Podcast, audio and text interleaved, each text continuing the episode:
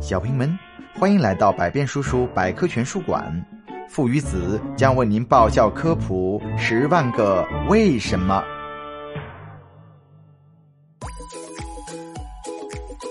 为什么男人会长胡子？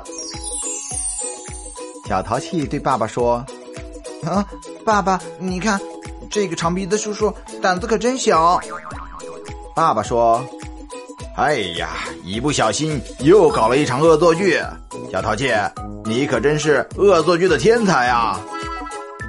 小淘气说：“这件事真不赖我。爸爸，为什么男人会长胡子，而女人不会长胡子呢？”爸爸回答说：“男人不仅会长胡子，而且所有的体毛也普遍比女性要旺盛。造成这种差异的主要原因是男性体内雄性激素的水平比较高。”小淘气说：“爸爸，什么是雄性激素？”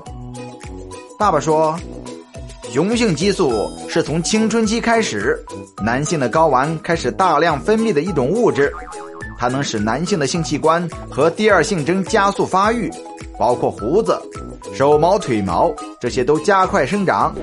这些雄性激素主要是来自男性睾丸中的睾丸间质细胞所分泌的。”小淘气说：“哦，爸爸的意思是男人长胡子和雄性激素有关系，对吗？”爸爸说：“是的，儿子，男人雄性激素水平越高，胡子就长得越快。胡子长得越快，代表生殖机能越旺盛。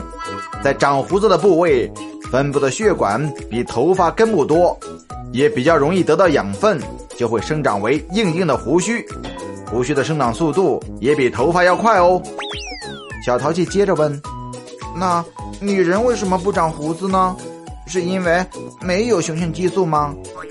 爸爸说：“所有的女人都会产生雄激素，因为雄激素来源于肾上腺，还有卵巢以及外周组织的合成。